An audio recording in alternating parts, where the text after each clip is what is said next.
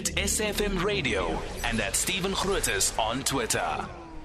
Okay, well, the launch uh, today of the new, actually on Sunday, of a new festive season road safety campaign. And you know, of course, how during the December period, more people on the roads, how big an issue this actually is. Simon Zwane is the Road Traffic Management Corporation spokesperson.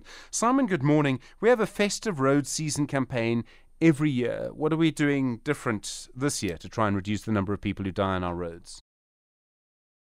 Steve, yeah, let me confirm that indeed on Sunday we're having the launch of the festive season, but also remembering all the victims of the and survivors of the of the road accidents. So this year we've undertaken an in-depth study, really looking at where the problems are and what needs to be done. Uh, and we want to build on the success we had last in the last festive season where we had a 14% reduction in the number of people dying on the roads. But our our our, our analysis tells us we, that we have to focus on the five provinces, the five provinces that contribute 80% of the fatalities in South African roads. Those are Gauteng, KwaZulu-Natal, uh, the Eastern Cape, the Western Cape, and Limpopo. So we will focus on those.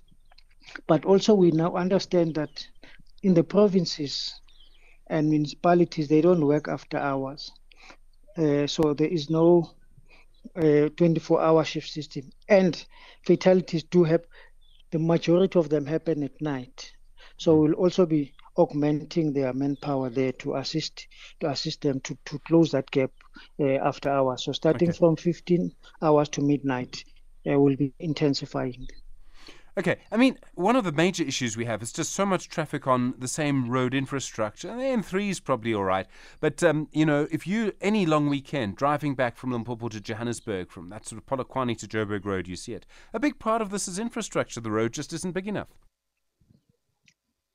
It's true. It's true, uh, Stephen.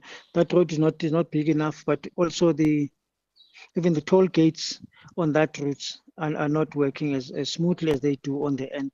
So that's the issue that will be looked at by by SANRAL to ensure that there, there is a free flow of, tra- of traffic on that route. Simon Zwane, thank you, spokesperson for the Road Traffic Management Corporation.